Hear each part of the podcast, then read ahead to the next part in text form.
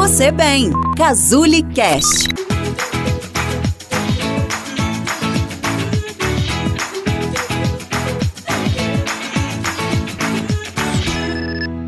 Você tem o hábito de preparar sua própria comida? Consegue inserir o hábito de cozinhar mesmo em meio à correria do dia a dia e a tantos afazeres? Fique aqui nesse vídeo e veja por que isso é tão importante.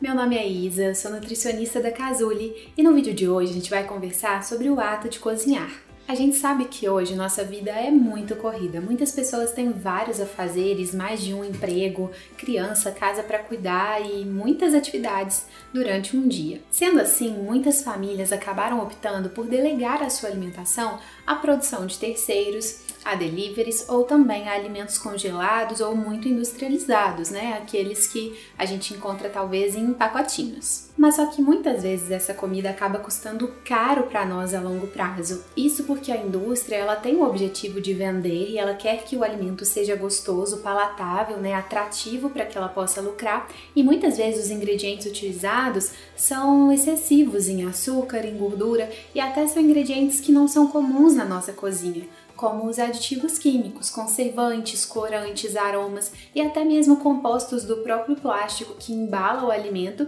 e que pode passar para essa comida. Não é coincidência que as doenças relacionadas à alimentação né, e também a obesidade tenham aumentado ao longo do tempo, assim como a indústria alimentar também evoluiu. Nós até falamos mais sobre cozinhar hoje em dia, assistimos a programas de culinária, reality shows, é, acompanhamos né, alguns restaurantes que têm cozinha aberta e que a gente pode ver o cozinheiro preparando o nosso alimento em tempo real. Mas será que a gente tem o hábito de levar esse cozinhar para dentro da nossa casa, da nossa família? Muitos de nós não tiveram é, esse contato com o preparar do alimento desde criança, né?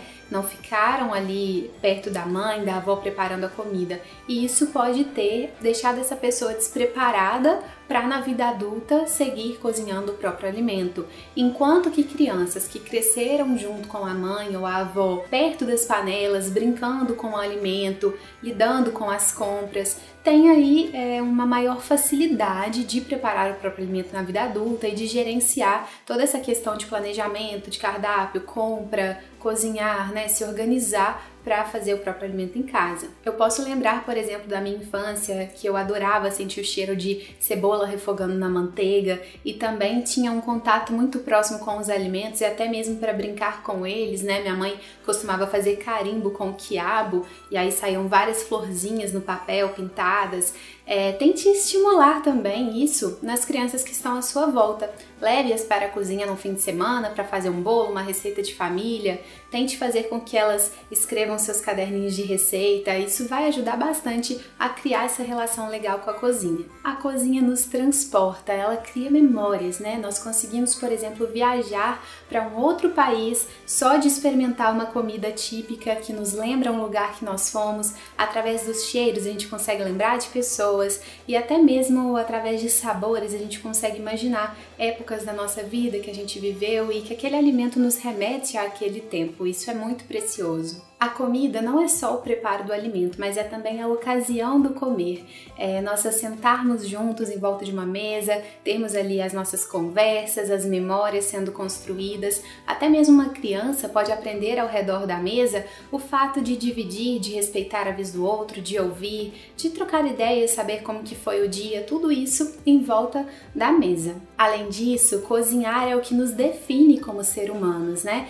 É, esse preparo da comida usando fogo, esse comer em companhia é algo novo, porque a gente sabe que o homem ancestral ele caçava e comia sozinho, né?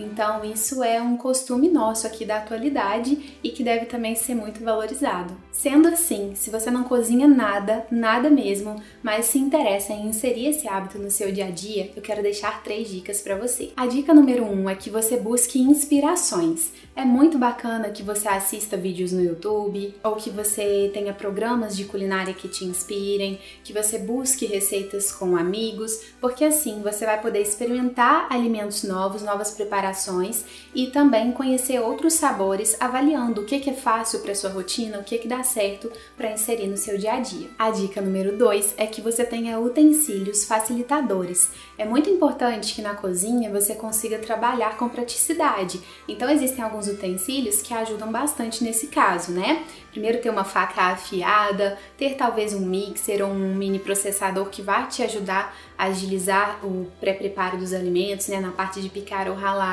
Também é muito bacana que você tenha panelas antiaderentes que vão facilitar o alimento não grudar e que vão ser mais fáceis de lavar. Algumas pessoas também podem optar por equipamentos elétricos, como panelas de pressão, forninho, que também vão facilitar no dia a dia, e até mesmo utensílios simples, como xícaras medidoras padrão, colheres medidoras padrão e também espátulas de silicone, que vão te ajudar na hora de raspar direitinho o que ficou naquele utensílio que você estava utilizando. A dica número 3 é que você convide alguém especial para iniciar esse momento com você. Alguém da sua família, um amigo e crie esse momento de diversão, de interação para que você comece a construir essas memórias em torno da comida. Espero que esse vídeo tenha te incentivado a dar os primeiros passos na cozinha e que você possa ter entendido o quão importante isso é, tanto para a nossa vida social quanto para a nossa saúde.